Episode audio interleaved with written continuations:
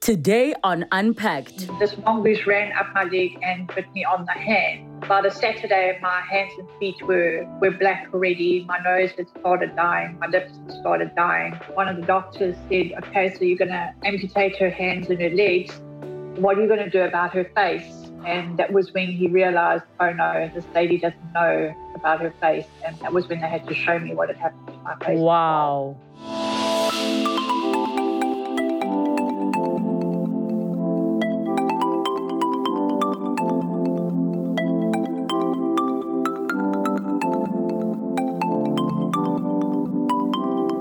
A small animal bite leads to multiple amputations. How in the world does that happen? Today's guest shares her story. Let's unpack.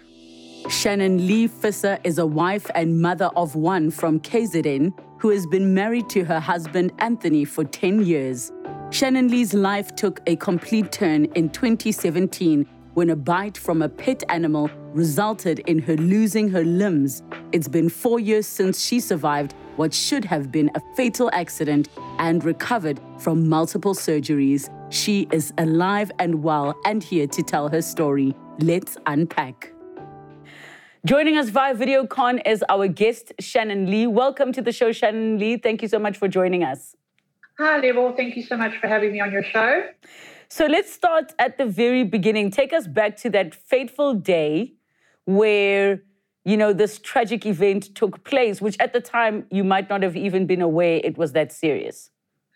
Correct. Um, I was at my friend and boss's house at the time, and um, the, the living area and the bedrooms were separated by a door. I went from living area into the bedroom area, excuse me, to the living area, and um, this mongoose ran up my leg and bit me on the hand. I didn't think much of it at the time. I went and I detaileded it, rinsed it off, and doctored it, and carried on with my day. So, when you say this a little mongoose, was it their pet or was it an animal that just was wandering around? No, it was my boss's pet. Okay, and you you were aware there was a pet in the house at the time. I was aware that there was a pet in the house, correct. And it wasn't an animal you were afraid of or anything like that. Um, it wasn't an animal that I played with. I did try and avoid it mm. um, because they, they do get very territorial and and that. Um, so it's not like I was playing with it or anything like that. Yes, I, I did try and avoid it. And at no point had your boss friend ever expressed that, you know, rather stay away from the animal because of X, Y, and Z? Uh, I don't think she realized that it was going to run up my leg and bite me at the time. Um, so no, I wasn't. I wasn't aware that that it was going to do that.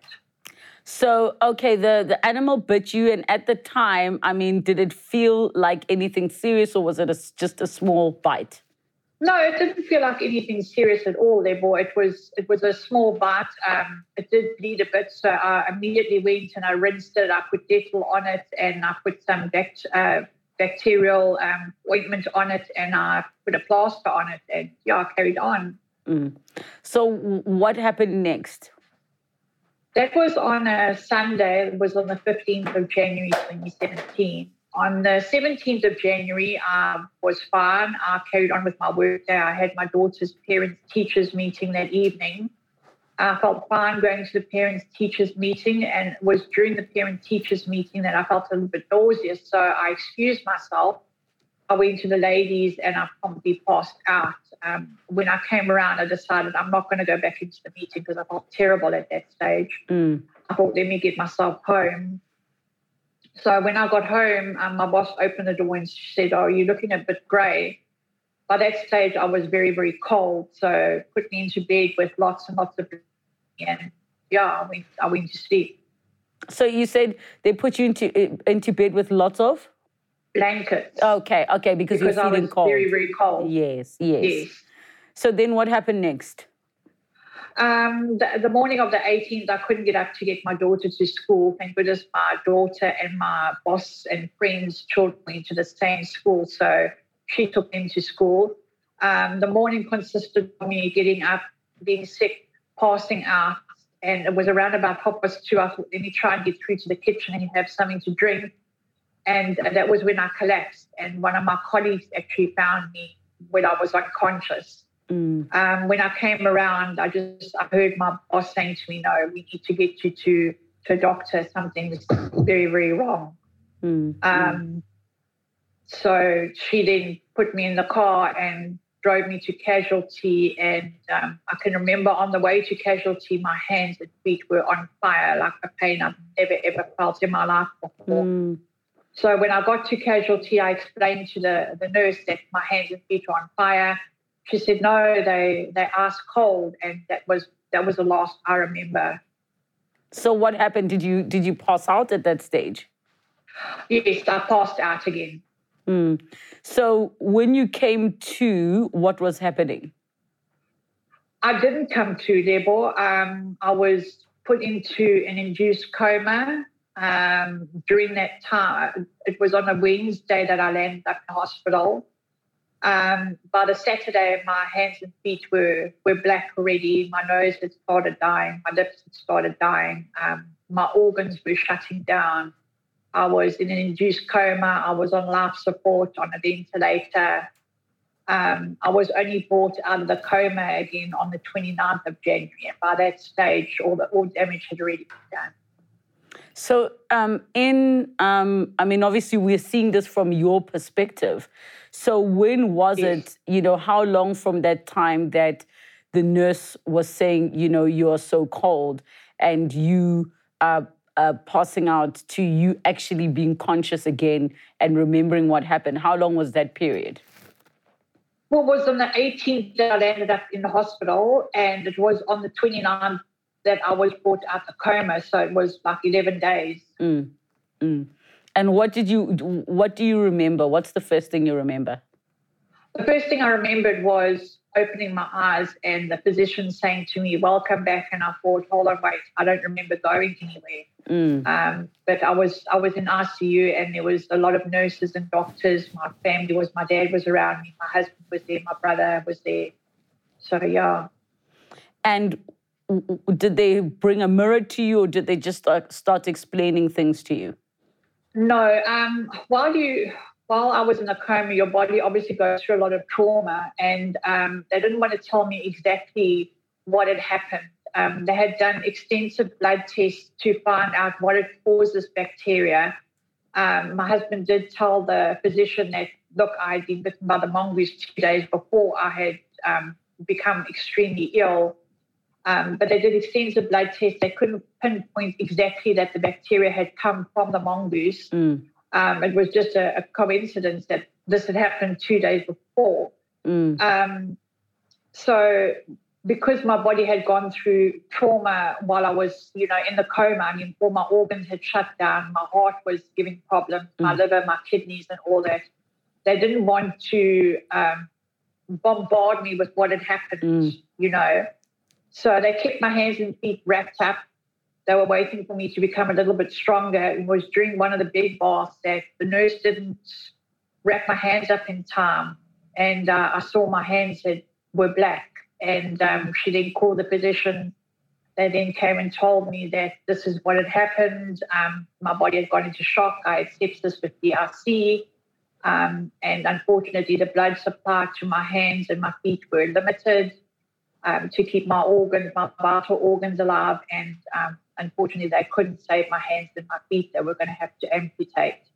Mm. Now, because this was a huge shock, they couldn't, well, they didn't want to tell me about my face at the same time. They wanted me to get over this first hurdle um, and then tell me that my nose and my lips and other parts had died as well. Mm because this doesn't happen in hospital every day, I mean, uh, one amputation to a leg or an arm, you know, but because of what I'd gone through, a lot of different nurses and doctors were coming to the ICU, you know, past my room to see what was going on. And it was at that time that one of the doctors said, okay, so you're going to amputate her hands and her legs. What are you going to do about her face? And that was when he realized, oh no, this lady doesn't know about her face. And that was when they had to show me what had happened Wow. Wow. So basically he didn't get the brief, but it's just so many people were around uh, trying to to see this this massive medical case. Correct. I don't find, uh, or I don't feel it was done in a malicious way or yeah. anything because I saw the shock on his face when he realized, oh no, this lady doesn't know about that yet. So, were you not in? And maybe just explain to us what what you felt like physically in this time, because um, one might not be able to understand how is it that you're not aware what's going on. You know, even if you don't have a mirror, can you not feel that something feels not right? No, I couldn't feel. I, mean, my nose was still there, my lips were still there. I couldn't understand. I kept on asking why I can't get up and walk. They they wouldn't let me get up and walk, and obviously I wasn't able to. Mm. Um, and I found it a little bit difficult to talk mm. um, because I'd also lost the tip of my tongue. My tongue had swelled up, and the tip of my tongue had gone black, so I lost the tip of my tongue as well. But mm. otherwise, no, I didn't, you know, my lips were still there, my nose was still there. It didn't feel any different. Mm, mm. And what was what was the pain like? Um, was the pain just in your entire body or, or certain areas? Look, I was on a lot of painkillers and morphine and you know all sorts of things that the horrible side effect was of course terrible nightmares. So pain wise, touch wood, thank goodness I wasn't in a lot of pain. It was just um, when I came out of the one operation, the one amputation, my arms, that was pain. Like for, for over an hour, they were trying to get the pain under control. That was also pain I, you know, I would never ever put on anybody else. Mm. Um, so that was one of the things that I can remember pain, um, where it's every like 15 minutes the pain just came in like waves and um, I can just remember them trying to like they couldn't obviously pump me with everything that they you know that they mm. had. They had to wait for the one to sort of sort of start working, and yeah, it was for, for over an hour until eventually I think they they sort of put me to sleep type of thing to to try and suppress the pain. So once now, um, you know, I'm trying to just establish a little bit of a timeline. When you get to the point where you know, this other doctor says, What are you going to do about her face? And you realize, oh, wow, this is actually more than what I thought it was. How much time had passed by then? I think it was two days. They brought, um, they, they brought me out the coma on the 29th of, of January. I was fully out the coma on the 30th. Mm. And um, it was like two days later that the, the physician came to me and said, no, this is what, what we're going to have to do.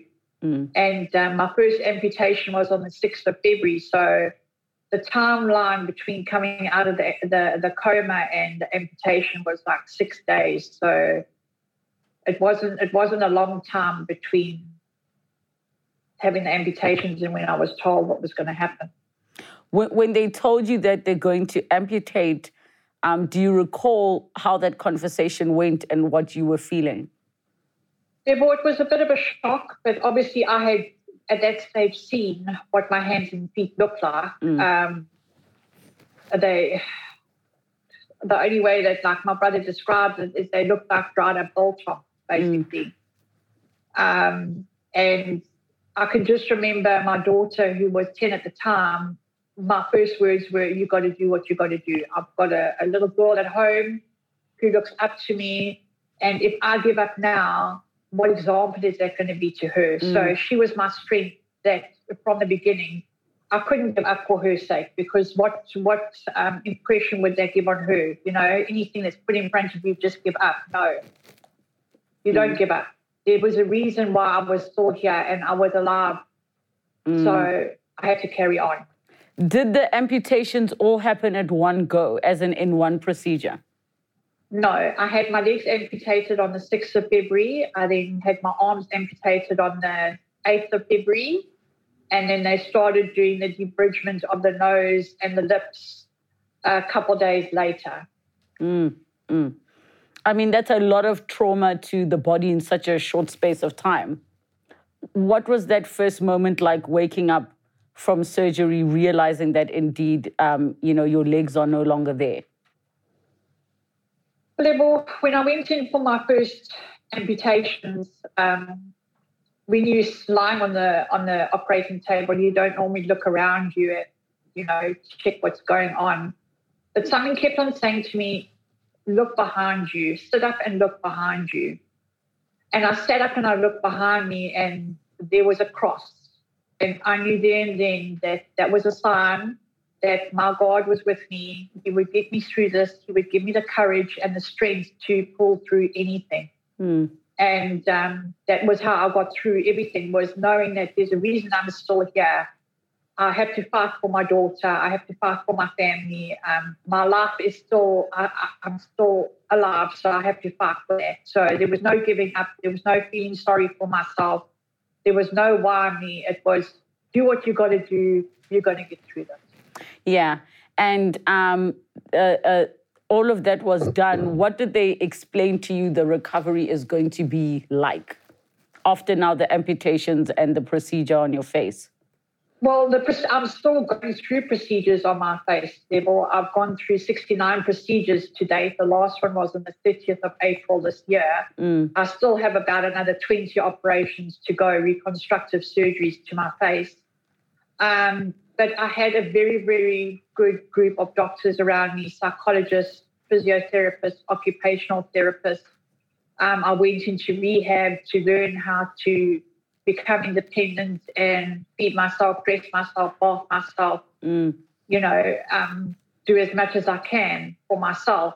Um, so I had a very, very good, good group around me that, that supported me and helped me along the way and showed me that anything I put my mind to, if I say I can do it, I can do it.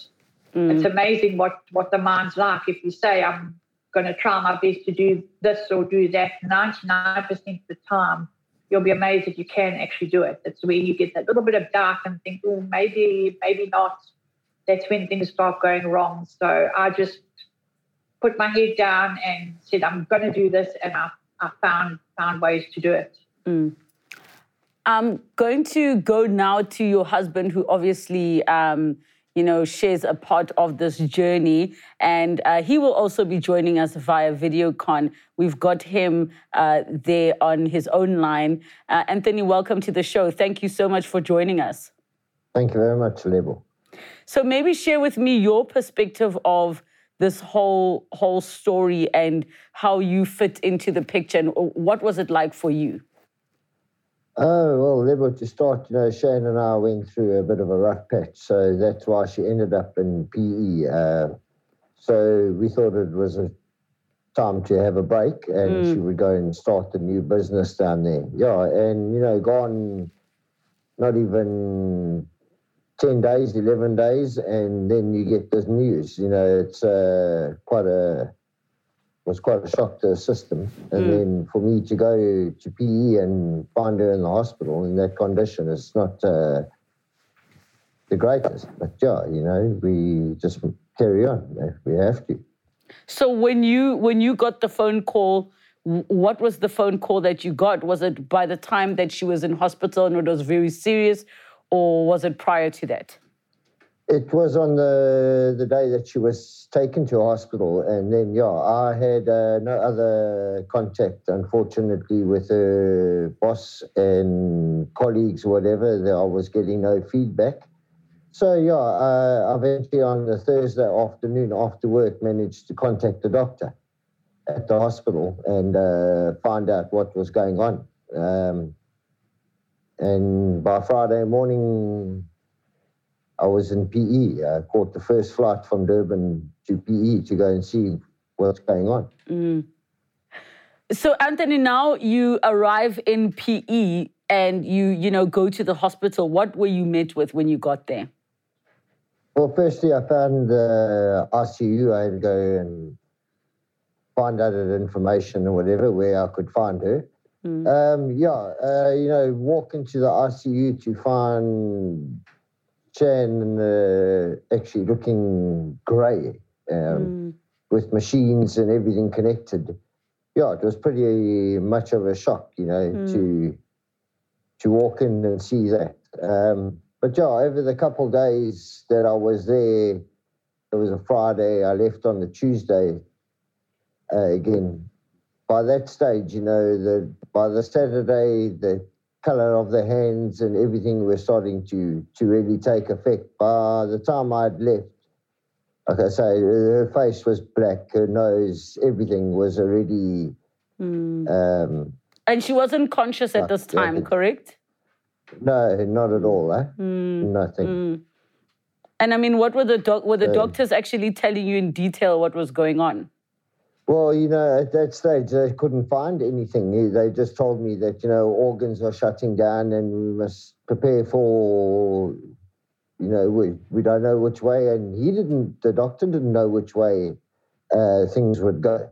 Mm. Um, so yeah, it was just a matter of uh, hopefully the bacteria and, and with all the medication and whatever that they were putting in her could uh, kill it and revert, you know, stop the damage. Mm. But uh, that was just a, a, matter of hope and pray and wait to to wait for it to run its course.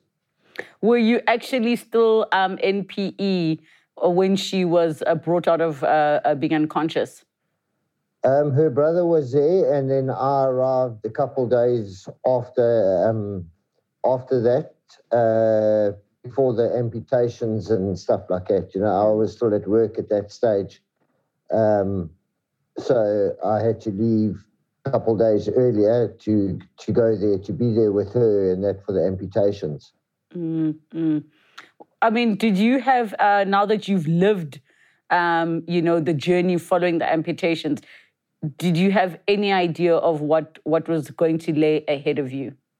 Um, no, actually, uh, but you know, you learn every day, and we we find different challenges in different places where we go to. But we some somehow or some way we'll make a plan and get around it. Yeah, otherwise we just, as we say, take one day at a time. You can't uh, try and plan ahead of what's you know before time. Just mm. wake up in the morning and see what the day brings.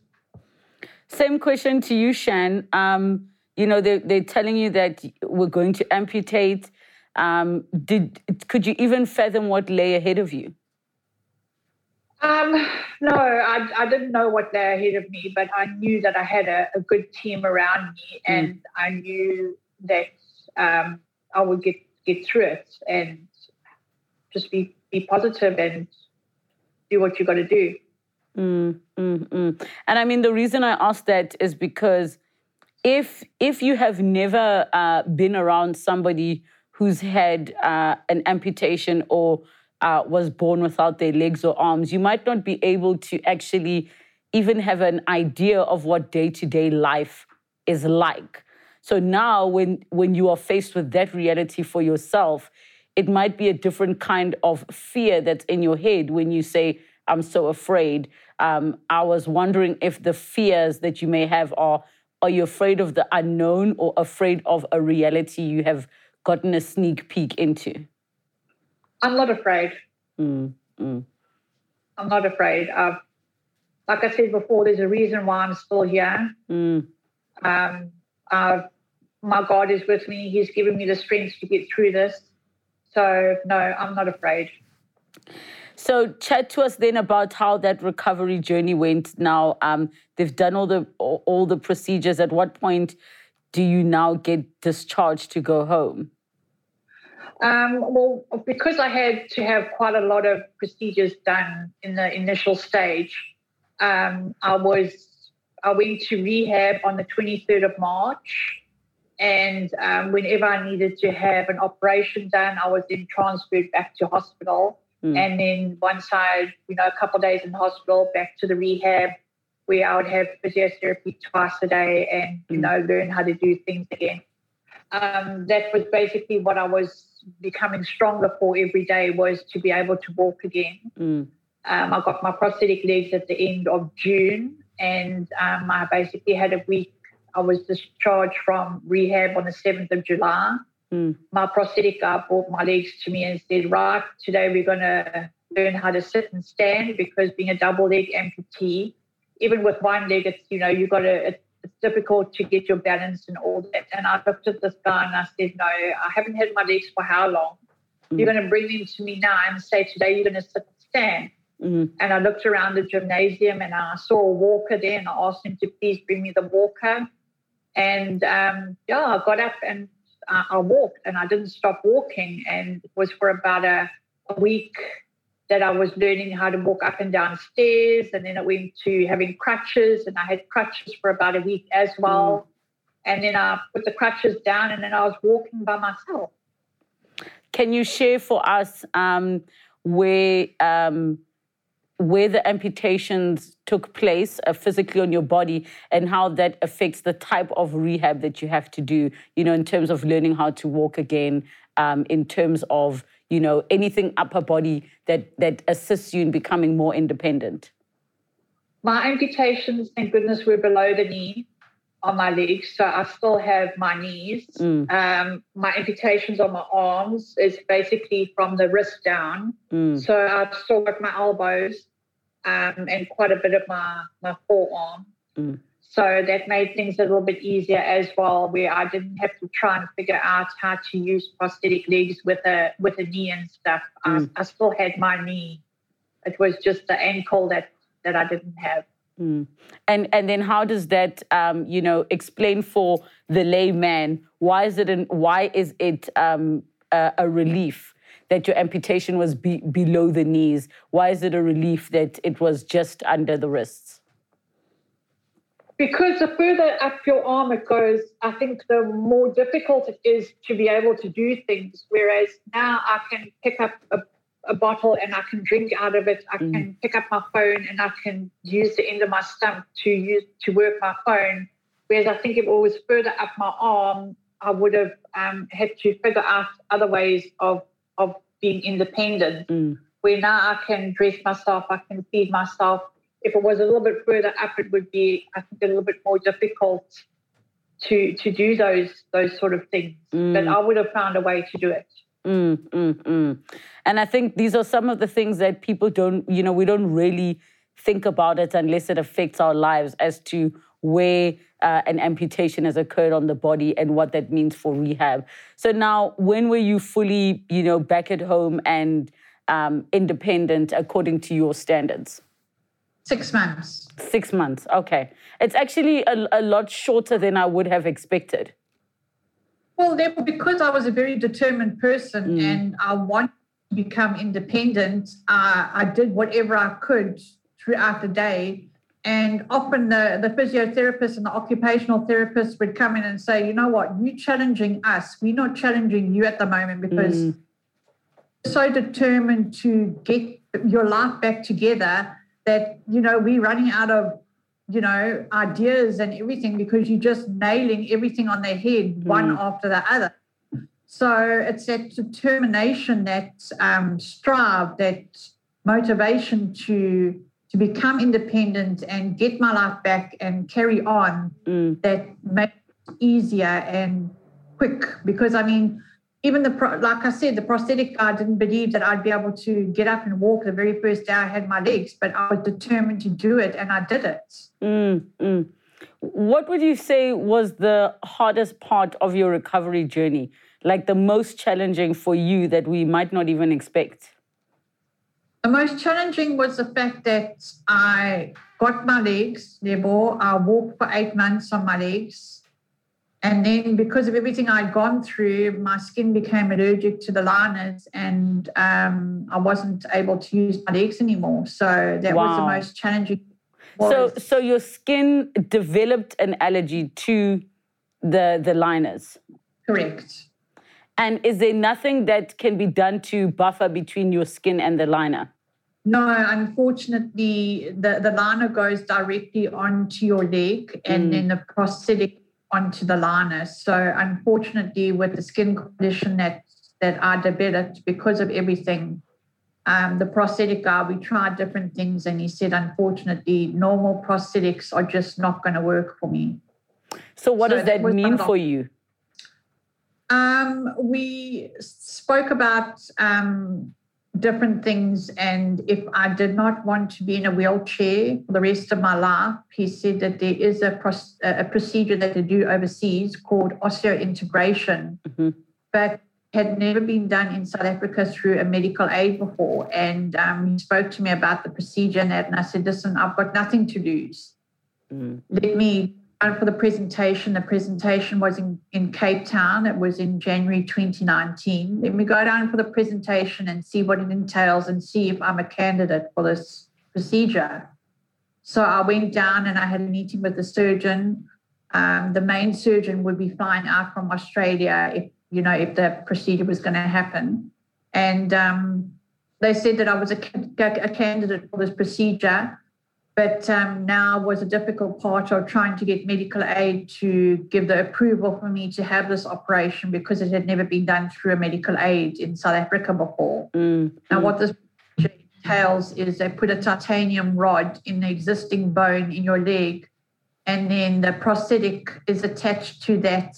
It sticks out of the leg, so there's no invasive socket or liner or anything mm. directly in. So that is the difference between this this procedure and having normal prosthetics. Mm. Let me come to you, uh, Anthony. How do you think this journey has affected your relationship? Because you already mentioned uh, prior that you're going through a rough patch when this took place. No, this has uh, brought us a hell of a lot closer.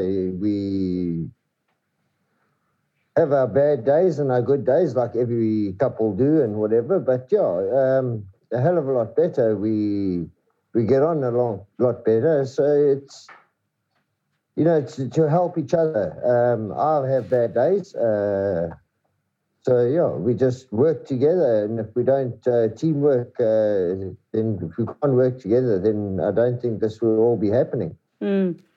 And how has this um, actually challenged you as a person? Oh, you know, some days uh, I can't, uh, how can I say, accept it that it's like this, but uh, you have to. And uh, you want to go and do something, say, well, come on, let's go and do this. And then you think, oh, well, how are we going to, you know, if we say, let's go for a walk on the beach or down to the beach or something like that. Um, yeah, you know, before I would have taken the chance when Shan could walk to take her on the beach, but now it's very difficult. Mm, mm, mm, mm. And how how long has it been like this? How how um how many years has it been like this? This new life, your new normal. Well, I mean, she only had her legs for eight months, so it's been wheelchair bound ever since. Mm. Um, so you, you know, even like I say, going away or doing things like that, you've got to also have a look at the accessibility at the places that mm. you want to go to. Mm. Because uh, you know you go to some friends invite you out, but unfortunately there's so many steps and accessibility to areas is pretty difficult. Mm. Um, and from your side, um, Shan, I mean, it sounds to me like you had just accepted what was happening from, from you know, uh, uh, the onset. Do you feel like you had to have a moment of absolute clarity to shift gears in where you were mentally? I believe that I am the person now that I was always meant to be. Mm. I believe the person before was a person that was gearing me up, prepping me to where I am now. So, no, I, I don't think I had to gear myself up or anything. I just I believe that I am who I am meant to be now. Maybe not physically, but mentally. And how did this experience change you as a person? I think it made me stronger. It made me um, appreciate and be grateful for what I, I have and what I can still do. Um, to be more caring and kind to others mm. and think about what they're going through as well. Because I mean, I was a very able bodied person, and within two days, uh, you know, became really sick. And within less than a month, I was a disabled body. So mm. uh, coming from from that, uh, sort of, you know, understand what what a disabled person is going through, and for you to realize that they are still a still a person, you know, mm. and to be treated like a person. Do you think South Africa is accommodating? Do you think we're at a place where, you know, people in your position have as much accessibility as any other South African? not at all. Mm. Not at all. There's a lot of places that are not wheelchair friendly. Um, and there's, I'm not going to mention any names, but there was a hospital that I landed up in as well that didn't have a, a wheelchair friendly toilet. Um, yeah, I had to get off my wheelchair and basically walk on my knees to to get to the toilet, you know, um, because uh, the hospital wasn't wheelchair friendly. So, mm. no, South Africa has a, a, a, very very long way to go for for it to be disabled person friendly. Mm, mm, mm. I think that you you have been through so much. Your journey. Um, I mean, I, I take away just the fact that your your mental capacity is probably what pushed your physical healing as quickly as it did. Yes. I didn't sit back and think, why me, you know, why, or take pity on me because firstly, I wasn't going to get the answers from anybody. So why dwell on that? Mm. And uh, I knew what, what I wanted to do and where I wanted to be. And um, I mean, I've got people that I've never met in my life before that are praying for me, that send me well wishes, that, you know, are saying that I motivate them to get up and, and do their best every day. Mm. So that also keeps me going. You know, all those those kind, positive words that I'm, I'm getting from people that I've never met before. Mm. So that's what keeps me going as well. Anthony, from your side, any final words or things that you would love South Africans to know? No, I just uh, also pay pay some respect to the disabled people, uh, especially in shopping centres and stuff like that. If you're not disabled, don't use the parking. Uh, mm. I mean, I find that uh, a lot is that there's vehicles and people that are not disabled and they use the parking. The parking is allocated there for us to use because it's bigger. Mm. Um, but yeah, uh, Otherwise, no, just that people should just be a little bit kinder to other people in the world and or even South Africa, then maybe it'll change things.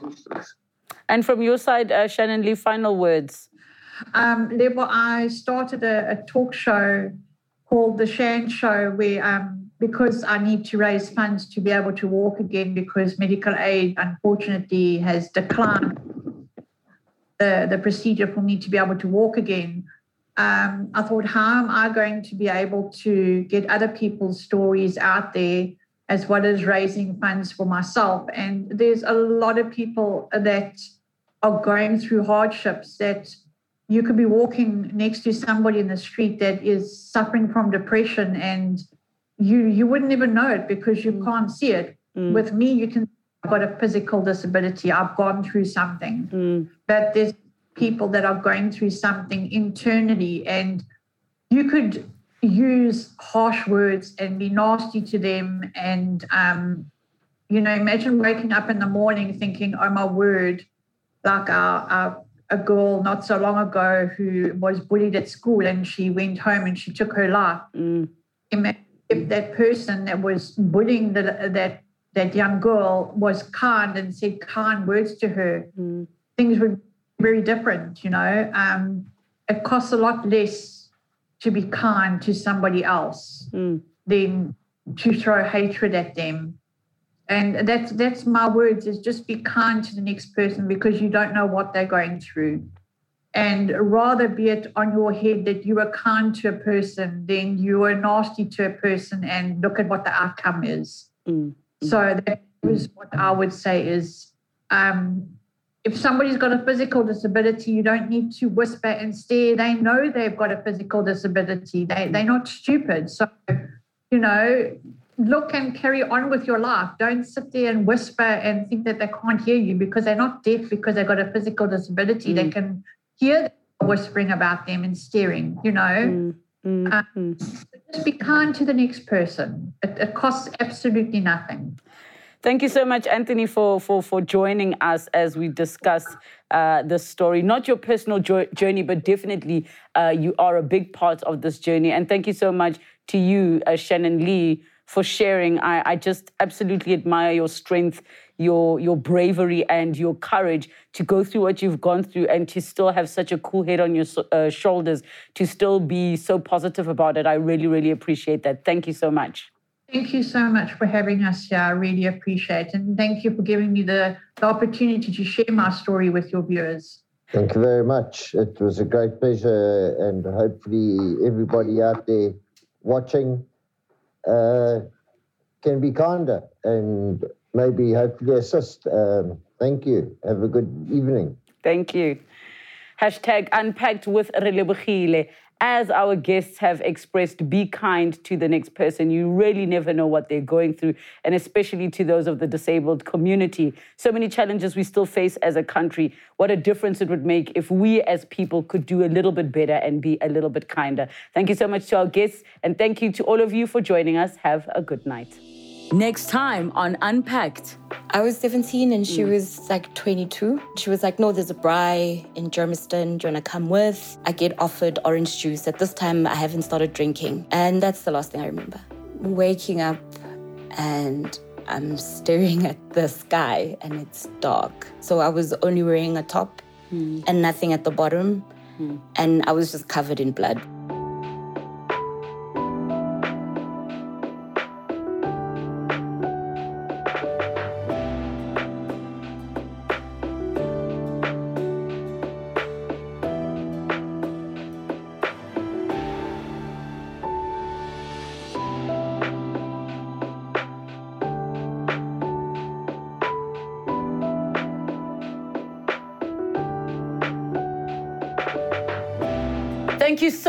For watching Unpacked with Relebogile Mabotja. Make sure you subscribe to my channel where you can get to watch more episodes. But more importantly, you can be part of our online community. Comment down below, share with us who you'd like to see on the show, what story you'd like us to discuss. We love engaging with you. Keep it coming and don't forget to subscribe.